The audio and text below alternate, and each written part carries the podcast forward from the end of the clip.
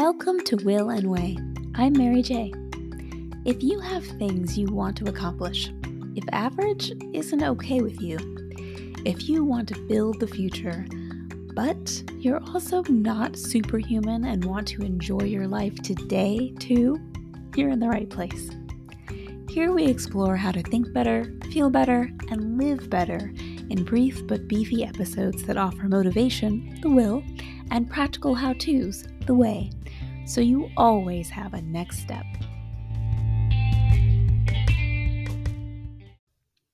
I am turning 37 this month. So I wanted to share some things that I wish I would have known 20 years ago. And originally, I thought about just sharing these on Instagram, and I may also sh- share them there. But then I decided I want to share them on the podcast too, so that I can expound on some things that um, would be helpful to be expounded on. so I'm going to make it two parts because 37 things in one episode would be way too many things. And I'm also going to ask you to, before we even start, to be on the lookout or on the listen for one thing, just one thing that you either didn't know or that you've forgotten that might help you. Because I know if I had known these things and really grasped them 20 years ago, I would have saved myself a lot of heartache. But I didn't. Uh, but I'm going to share them with you all in case you might not know them yet, or in case you needed to be reminded. And hey, I'm reminding myself at the same time. Number one, you are not your work. Even at 17, I was so thinking about what I want to be because being a lawyer or a chef or an actress or an FBI agent all of those things I thought about. I think at 17, I wanted to be a prosecuting attorney. Um, but I was so focused on what I wanted to be because to me, that was going to be my identity, was what I did for a living. But you are not what you do for a living. It's part of what you do, but it is not all of what you do. So don't obsess over finding that one thing that you are going to be because it is not who you are. Number two, your value does not come from what you accomplish. I always wanted to get good grades and be good at everything that I did, and um, was very much, and I didn't even realize it, very much focused on thinking that my value was on what I did or did not do. But that's not where your value comes from. You have value just because you are a person. So your value does not come from what you accomplish. Number three, you do not have to be good at everything. At this point in my life, I would do things that I was good at, and if I was not good at them, I would not do them. So the the thing that comes to mind front of mind immediately is sports. Was not good at sports, so would not do them. Um, music was not good at music, so would not do it. I think I was in my youth group choir, maybe, or something like that. But you know, I'm okay at singing, like, eh. But playing piano or any sort of instrument, I'm not naturally gifted at it. And at this point, I did not realize how much of being gifted is actually just hard work. Um, but if I wasn't good at something, I wouldn't do it. So you do not have to be good at everything. Number four, exercise is a gift, not a punishment or something you only do to lose weight. And at this age, I would have said, um, I don't believe you. I would have said that for very many years longer. And I would have told myself, read The Joy of Movement by Dr. Kelly McGonigal. It wasn't published yet, but it uh, really poses the argument for exercise very, very well. I highly recommend it. Here's something else that might have been around back then, and it is a quote from Dr. Michael Craig Miller, who was assistant professor of psychiatry at Harvard Medical School. For some people, it works as well as antidepressants. So, that is the value of exercise. A side note just because you hate cardio outside in Florida during PE class does not mean you hate all forms of movement. So, all of those things I would roll into one. Exercise is a gift, not a punishment, or something you do only to lose weight. Number five, strive to be strong, not skinny. Ugh, I wish, wish, wish I would have known this 20 years ago. Strive to be strong, not skinny. Number six, take yourself less seriously. I have always been a serious kid, older than my age, and um, I could have had a lot more fun in my life. so take yourself less seriously. Number seven, you can't do everything on your own, and you're not supposed to. The idea that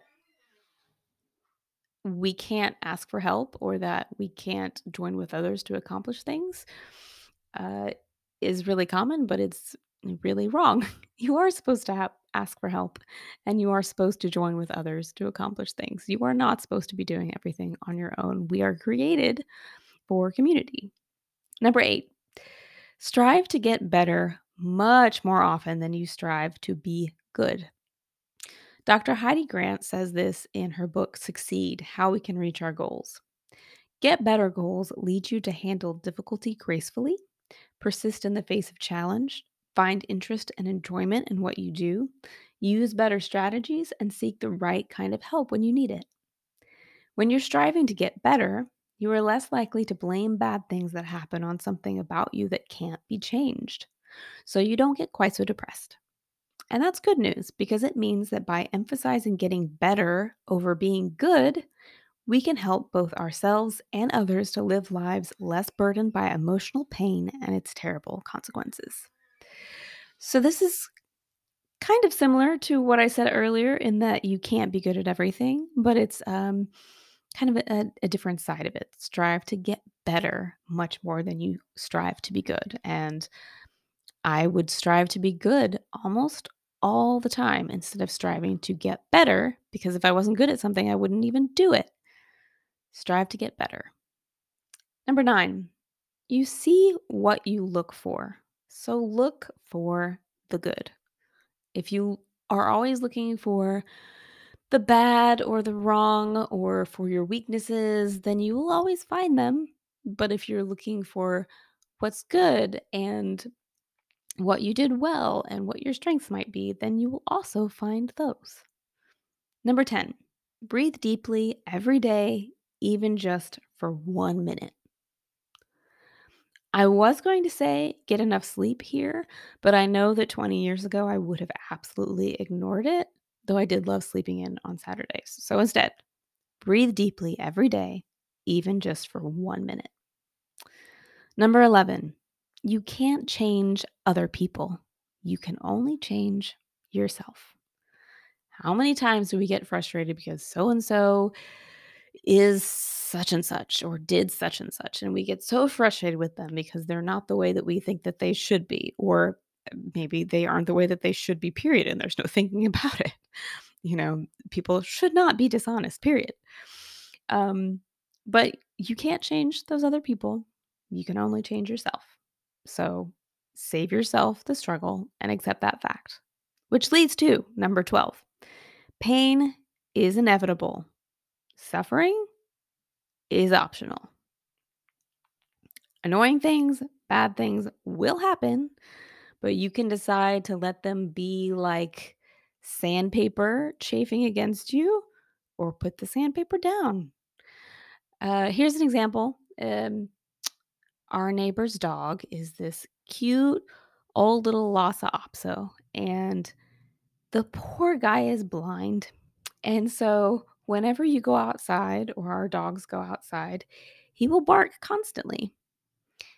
Um, and so I could let this really, really annoy me because he's barking constantly, or I can just accept he's barking constantly. It's happening and not allow myself to be caused pain by this thing that is not going to change.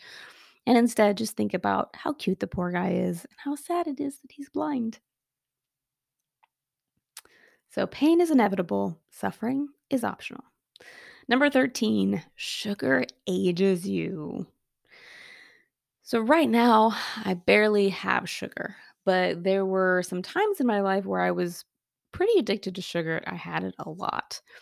And getting rid of a sugar addiction only takes a couple of weeks without it, but they're very painful. A very painful couple of weeks without it. So, I wish I would have avoided that. And if I would have known that sugar aged you, I think I would have. Um, here's a little bit more science behind that, and it's how Unity Point Health explains it. Skin is composed of collagen and elastin, which make our skin supple and soft. Sugar causes cross linking of collagen, resulting in stiffening and loss of elasticity of our skin. The more sugar we have, the more our skin starts to suffer. Here are some ways that sugar takes its toll on the skin increased acne, appearance of wrinkles, sagging in neck and chin, development of dark spots, slower healing of cuts, scrapes, etc. Aging is part of growing older, but it's accelerated by sugar. Number 14, skincare. Now. The song Wear Sunscreen by Baz Luhrmann had been really huge a few years before that. So I know if I would have told myself to wear sunscreen, I would have still ignored it because I ignored it from the song because I hated sunscreen, which I should have experimented to try to find a sunscreen that I didn't hate, which is what I've done recently. and it works much better than just trying to make yourself like a sunscreen that you hate. But anyway, skincare. If I would have told myself to do skincare every day back then, then I would be reaping the benefits of that now. Number 15, life is about change. There's never a point where you arrive, which I think I'd already heard that at some point, even at that age but I didn't really believe it. I thought, okay, yeah, maybe some people don't arrive, but other people do. You can actually arrive. But now I know that that is not the case. There is never a point where you arrive. Uh, you always want to be learning and growing. And there's never a point where everything and everything about you is perfect. It does not happen.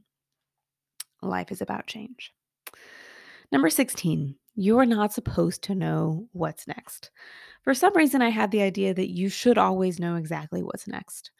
Um, I should know exactly what I'm going to major in and exactly what career I'm going to get after that and exactly where I'm going to live after that and exactly what I'm going to be doing 20 years from now. But that's that's not how it's supposed to be. You aren't supposed to know what's next and trying to always have control over that or know exactly what that is just causes you pain because life takes you in directions that you don't expect. You're not supposed to know what's next. Number 17. Stop obsessing over the right next thing. Now, with some things like who you marry, for instance, that's a huge decision that affects a ton of other decisions. And so you you can and you should maybe um, obsess over those types of huge situations, huge decisions. But for other decisions, like the major example, again, what you major in, it's not like there is one right thing to major in. And it is the golden standard, the trophy. And if you don't get that, then uh, your life is going to be a shambles because you didn't make that one right choice. Or um, you know, your first job or the next job that you take. If you don't make the one right choice, then, you know, everything else is going to be awful after that. In most cases, there are several different things that could be the right thing. So you need to evaluate them all and, and make the best decision, but don't obsess over it. Don't stress about it endlessly and cause yourself endless pain over the one right decision for things where there are actually several things that could be the right decision or just another step in your life instead of looking at every single decision as the one end all be all decision. Number 18, savor everyday moments. They're what life is made of.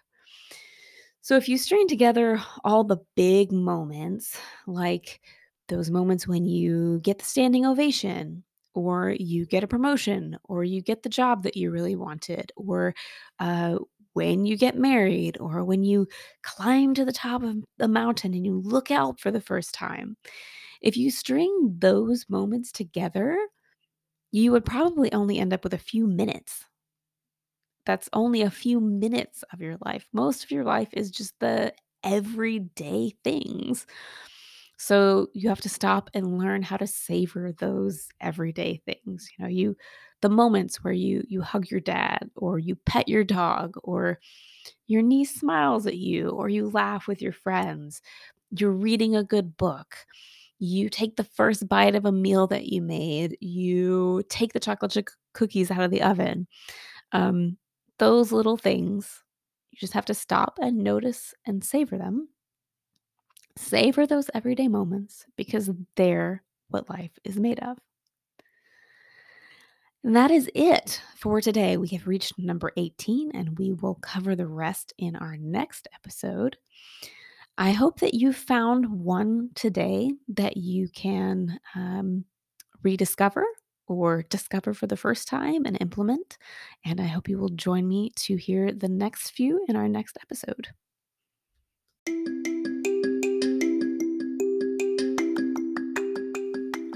Thanks for listening. If you found this episode helpful, please leave a review. And don't forget to follow or subscribe. Until next time, let's live well.